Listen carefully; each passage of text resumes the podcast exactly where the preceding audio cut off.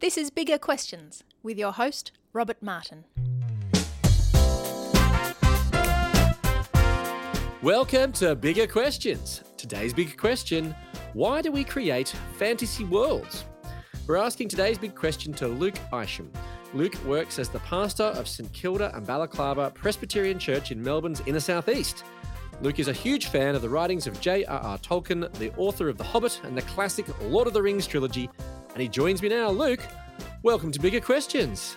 Thanks, Rob. But you are a massive Tolkien fan, apparently, and that, that didn't even that influence the way that you conducted your wedding.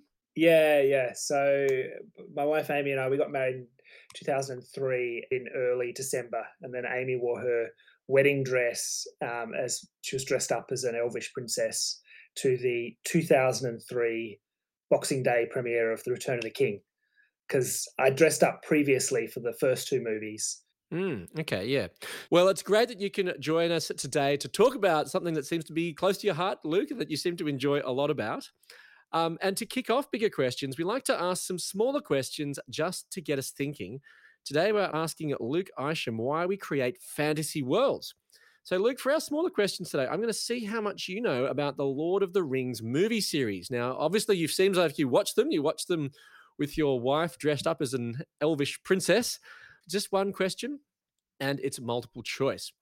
Okay, which of the three Lord of the Rings movies was the highest grossing at the box office? Was it A, Part One, The Fellowship of the Ring, Part Two, The Two Towers, Part Three, The Return of the King, or D, they were pretty much all the same. They grossed about the same amount each. Which of the films was the highest grossing at the box office? Oh, that's a tricky one. Um, I mean, everyone was really excited about the first one. It Mm-hmm. won't be the Two Towers because that was the one in the middle. Yep. I think I'm going to have to go D because I can't all choose. about, all about the same. Yeah, because I can't choose between the first one and the last one. So Well, you're close because they were all roughly the same. They all grossed around a billion dollars each. Mm. But actually, C, part three, Return of the King, grossed US 1.14 billion, where the other two films didn't quite get over the billion mark. So, unfortunately, Luke, you thought you knew Uh, about the Lord of the Rings yeah, movie. yeah. Your, your knowledge But, there uh, is a little bit of a fantasy, right. perhaps. But and if we had a live audience, we'd still give you a round of applause. yeah, But Luke, it has been 20 years or so since the release of the first Lord of the Rings movies, The Fellowship of the Ring, on 19th of December 2001. Now, the series has been regarded as one of the most greatest and most influential film series ever made. Uh, the three films grossed nearly 3 billion US dollars, and the books, Lord of the Rings books, have sold over 100 million copies. What do you think makes The Lord of the Rings so popular? they're a magnificent movie experience. Um, Yeah. So Peter Jackson, in an interview uh, around the time of the release of the Lord of the Rings, says he's you know wanting to be faithful to the source material. Yeah. So that attitude of the director kind of helps if he's wanting to be faithful to the source material. Although he's obviously very gifted with special effects, and so the timing in sort of cinematic history was right. He had the ability to bring it to life. And then, of course, the setting in New Zealand. So the special effects, the setting, and Peter Jackson's kind of, hey, we're going to work with the source material was the sort of the makes it a magnificent. Um, oh, and also long form. It was a long form series. So we'd had Mm. blockbusters before that, but um, it, it was entering the age of long form television and um, and and big movie franchises. Um, so it was new. That was new then. And then I guess um, we've had sort of two generations. So when it came out in um, uh, 2001, we had sort of two generations primed for watching it. So you had the baby boomers, because Yeah. Lord of the Rings was originally published in the 1950s and then didn't really sort of take off. It was sort of a, a very niche, um, but really took off in the 60s, early 60s. Right. And so all the baby boomer sort of countercultural sort of reading it um, and, you know, enjoying reading about the Ents and sort of an anti technological sort of progress message. And then all the Gen X read it as teenagers or play Dungeons and Dragons. So you had sort of baby boomers and Gen X primed, uh, like Right. a, a two generations of an audience just ready to watch it. Yeah, so they're probably the, t- the first two, and then the last reason's a little bit more. I don't know what you think of this one, but I- I think it expressed the background zeitgeist of of the times of you know 2001. What, what in particular about that times did it express? Well, so you just had just 9/11 had just happened, so the 90s Yep. was the American era, and then the 9/11 marked the, that those attacks marked the end of that era. And then God Delusion was published in 2006. So the the next decade was sort of a secular decade. So you had this kind of the rise of secularism, the end of American sort of cultural dominance, and so you, it was a sort of a the the movies tapped into something happening at a deeper cultural level. Okay. What what particularly did it tap into? It tapped into this um, medieval worldview. So C.S. Lewis and Tolkien were both sort of medieval specialists in, in, in different ways. And so they were sort of immersed in the medieval worldview. And The Lord of the Rings is this, well, the whole fantasy genre is sort of a medieval genre. Yeah. And but we live in a post-medieval time, so I think that's what makes it sort of doubly fascinating. Is people were looking back at a, an old worldview, and we live in a post-medieval worldview. So that that's what makes the genre of fantasy and Lord of the Rings so interesting. Mm, okay. Yeah. So then, what did you make of the film adaptations of the books then?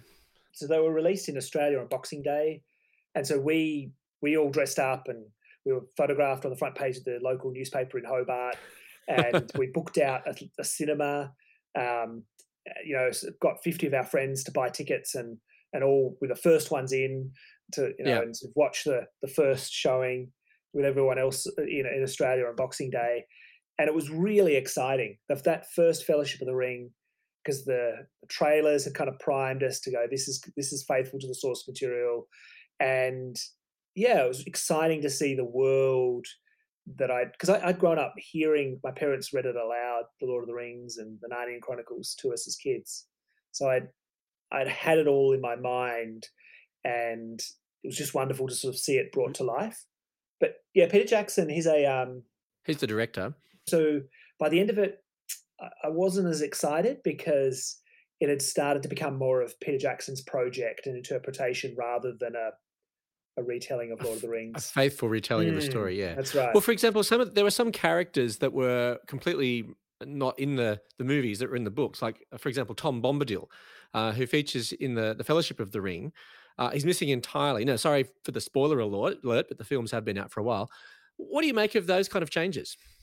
it feels as though the number of shortcuts kind of built up and because the lord of the rings is presenting a world a world view a way of thinking a, a genre um, you've got to kind of be presenting that genres pre- presenting that feeling cinematically and Mm. it, it felt like that yeah peter jackson made some compromises and you mentioned tom bombadil and that's one of them that he he cut out tom bombadil So, what's lost then by by losing Tom Bombadil? What do you think's lost?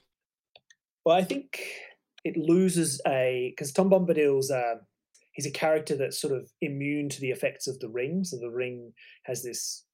Um, well, we're doing spoilers. So has this power, uh, this evil power, and everybody who comes into contact with it is affected by it in some way, ne- negatively, or has to work hard at resisting it. And Tom Bombadil is immune to it because he's this sort of creature from another world in Middle Earth. And that little vignette, that little moment is sort of the medieval worldview because it's a creature from another world in our world. And yeah, that was a, that would have been a normal way of thinking for the medieval people is to think this. Right. But you're saying that that's not necessarily the way that Peter Jackson thinks or reflective of our culture. And so, hence, some of those sort of more supernatural kind of characters, so to speak, don't seem to make it into the world of the Yeah. modern Lord of the Rings, so to speak. Here's a better example, actually. Here's a better example. So you have Frodo and Samwise Gamgee. They're the Mhm. so so they're the two main sort of hobbits that have to take the ring to Mount Doom. And there's a bit that Jackson took out in The Return of the King about Samwise Gamgee, and he takes the ring for 24 hours. And there's this really fascinating chapter at the beginning of the Fellowship of the Ring where he has the ring and is he puts he puts it on and starts using it a little bit, and he's tempted, and it's this really powerful moment of an Mm. ordinary person dealing with massive evil and the events all around that are really exciting. Is that spider Shelob and and it's in Mordor and it's really intense. But Jackson cuts that out. Now he obviously it was just too much to put in the film, Yes. but that's a really good example of Tolkien's worldview and the medieval worldview. It shows that even though Jackson was a great director and, and worked hard and it's a cinematic masterpiece, there's something in Tolkien's worldview that um, he compromised on. Right. Okay. Yeah.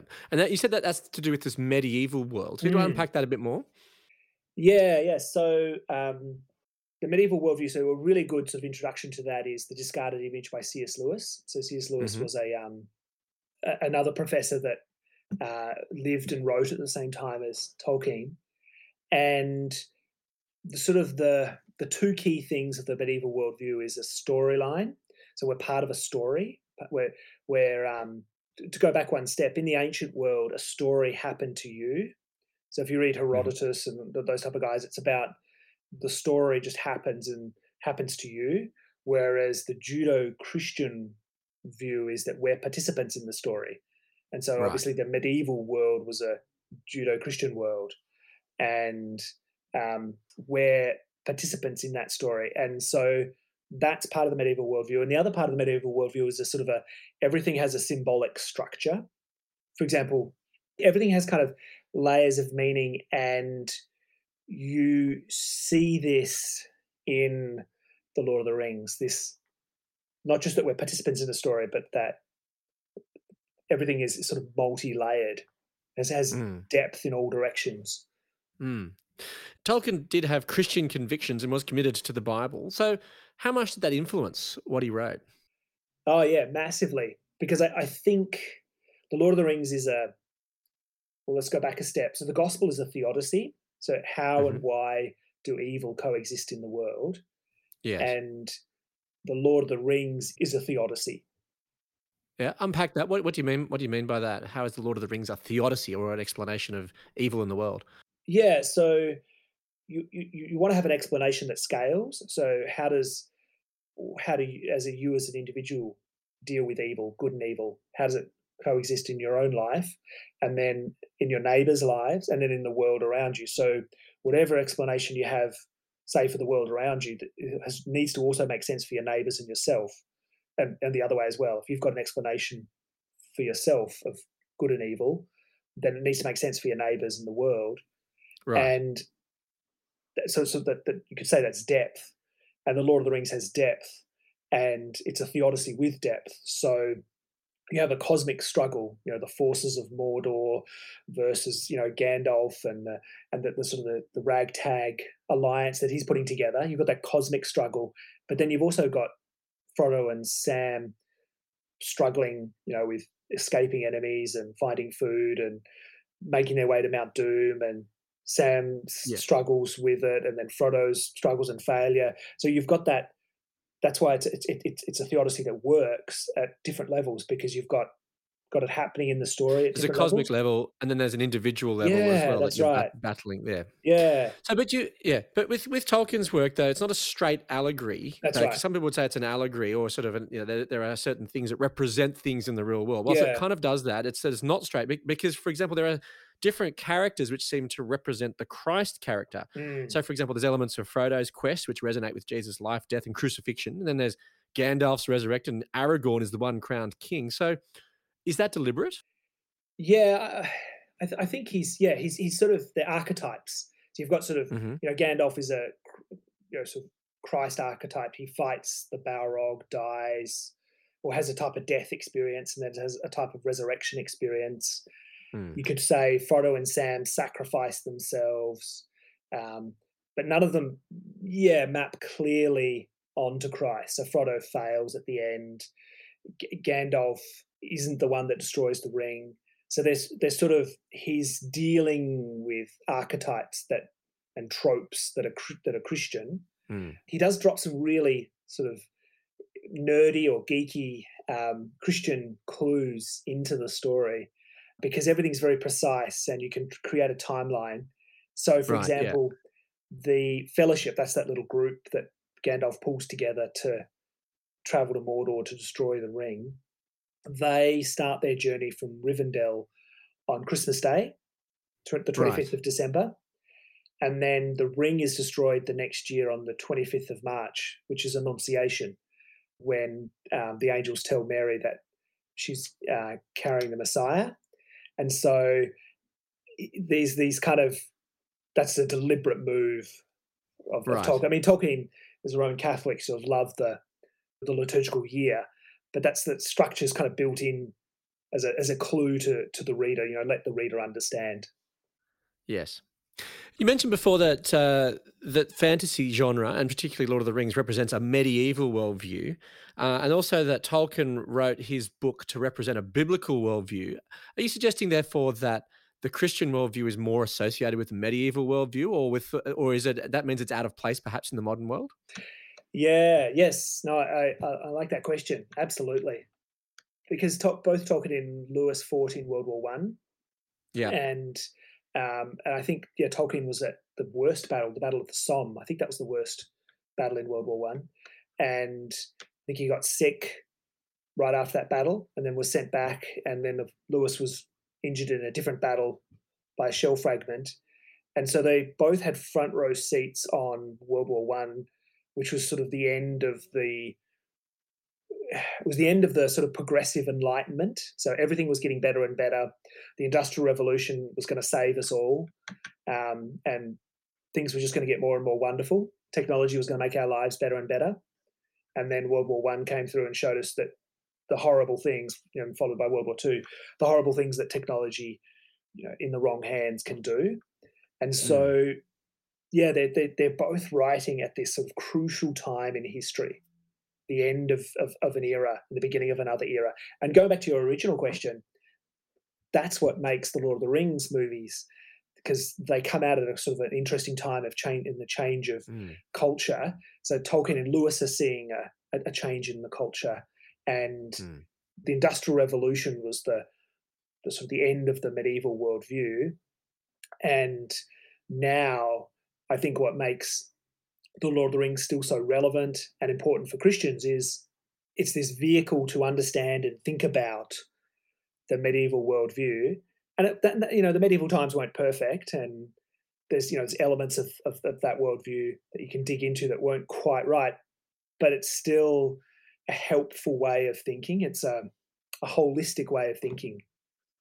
What about the medieval view that makes it helpful? Yeah, I think it's that um, that symbolic structure to the world. Well, the two things the story, that we're participants mm-hmm. in a story, but then the other aspect is that everything has a, a sort of a spiritual and a moral dimension to it. And I don't know if uh, how many of your listeners are fans of Jordan Peterson um, or not, um, but I think the reason of his popularity is he's kind of put his finger on. There's a bit of a meaning crisis at the moment, and we're sort of mm. searching mm. for meaning. And I think the power of Lord of the Rings for Christians is we can go, well, here's a, a fictional vehicle of a Christian worldview. And that's partly why the movies were so successful. It's it's a it's a wonderful vehicle for expressing why Christianity makes sense, why the the gospel as a theodicy, as an mm. explanation for good and evil uh, at all levels makes sense.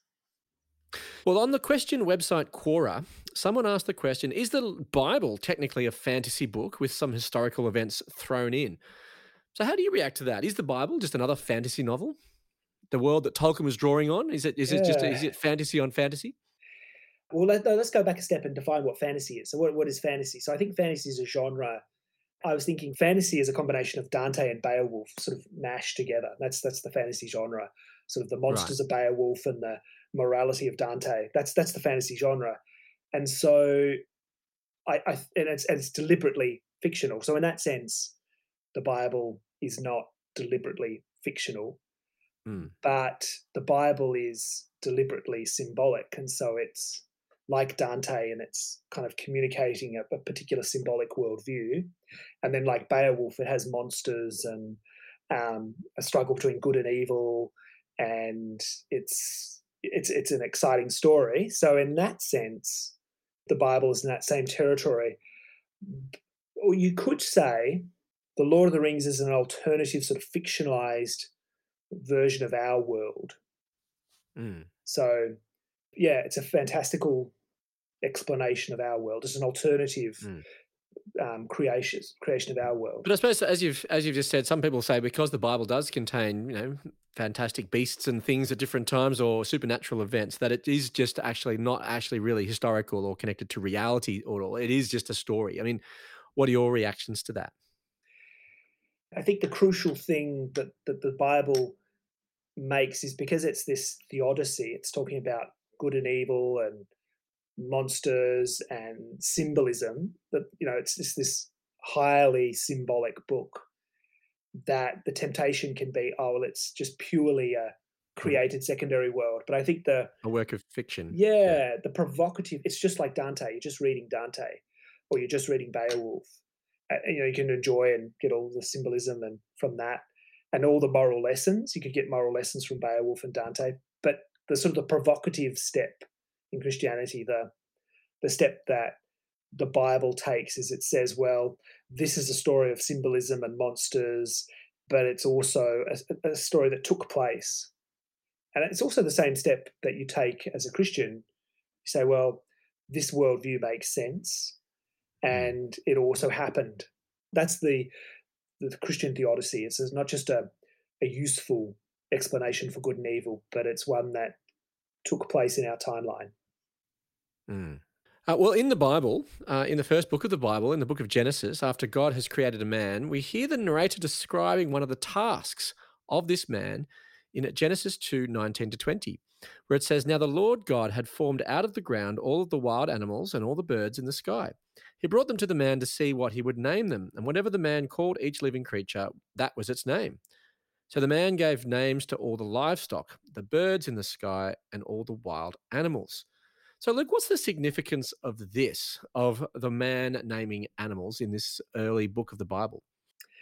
Yeah, it's a, it's a really good verse because it's the man, it's Adam as sub creator.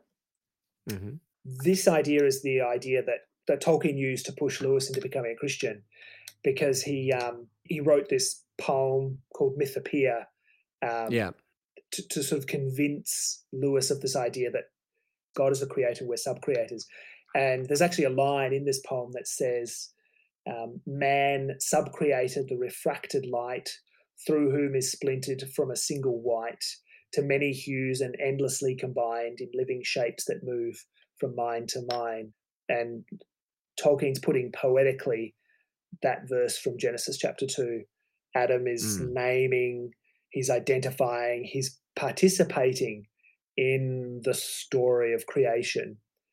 And we do that as as humans. We create stories, we participate in stories. We're sub creators. What does this then tell us about our humanity then? I think we're not just rational creatures, we're not just biological creatures, we're sub creators, where we mimic our creator by creating things, stories, works of Hmm. art, families. And this is connected with The Lord of the Rings, I suppose, as the uh, ultimate fantasy book, movie, or piece of work. It's Tolkien being a sub creator and encouraging the audience to be their own sub creators as they imagine this world. But also, it's Peter Jackson as well is is representing his humanity as well because he's created. Uh, again, showing he's demonstrated that he's a sub creator as well, even though he may disagree with Tolkien's trajectory at points. He's also demonstrated this thing that the Bible's pointing out here about our humanity that we are sub creators. Absolutely. He just he can't help himself. He as a as a sub creator, you know, he's a creative guy. You look at the uh, special effects company he created, and uh, it's this yeah this impulse to be a sub creator, and then he's given this material, um, and that that com- combined with his impulse at the time of history, yeah, sort of sort of a perfect combination. So, look, you obviously enjoy fantasy novels and the work of Tolkien. Uh, what persuaded you that the Bible and that, that believing in Jesus wasn't just a fantasy story or another myth? I think it was going back to the theodicy and the historical reality question. I was convinced by the worldview of Christianity. I could see it working in my own life. I could see this worldview scaling up and making Mm. sense of the whole world. But if it was only that, then it would be ultimately hollow. And so the beautiful thing about being a Christian and the thing that convinced me was to see that the storyline that I was participating in was a real story. And I was part of that. And then at another part of the world, a couple of thousand years ago, the crucial event that, you know, the defeat of evil, um, you could go to that place and you could look around and you could see the empty tomb and you could see the Roman ruins and you could, you know, this is a this is a real event. This Mm. gigantic cosmic story is a true story, and I'm part of it. Mm. So after you've read Lord of the Rings, you've been watched the Lord of the Rings movies, but perhaps a little bit uh, disappointed at times. Has that enhanced or detracted from your Christian faith? Yeah, oh, I'd say the um, the Lord of the Rings has deepened um, and made me more excited. It's helped me to understand my Christian faith. It's helped me to, Mm. and it also hel- helps me to communicate. How has it helped deepen your faith? I think it's it's helped me feel the symbols of of my faith. It's helped me rather than just uh, experiencing them as propositions. I, Mm. I I get to participate in my faith by Mm. immersing myself in these symbols and thinking about them and talking about them. Mm. So, Luke, why do we create fantasy worlds? I think we create fantasy worlds because we are sub creators. Uh, we mimic our creator and we create worlds. And we also create fantasy worlds because it's a way of thinking about theodicy Mm. and thinking about good and evil and the medieval way of thinking. So, the, the medieval fantasy world is an excellent vehicle for that. Hmm. Well, let me leave you with some of the Bible's answer to this big question: Why do we create fantasy worlds? From Genesis two twenty. So the man gave names to all the livestock, the birds in the sky, and all the wild animals. I look forward to you joining us next time for bigger questions. Thanks very much to our guest today, Luke Isham. Thanks, Rob. Enjoy bigger questions? You can help us keep asking them for as little as $1 a podcast. Support the show. Go to patreon.com slash bigger questions.